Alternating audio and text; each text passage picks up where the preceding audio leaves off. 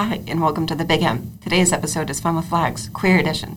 I'm your host, Daisy Lyons, and let's jump right in. Today's flag is a lesbian flag. The first one was created by Sean Campbell in 1999. It was a white battle axe on a black triangle all over a purple background. The battle axe itself was a popular feminist symbol during the 1970s, and the black triangle represents the symbol gay women were forced to wear in concentration camps. The current most well recognized lesbian flag was made by Emily Gwen in 2018.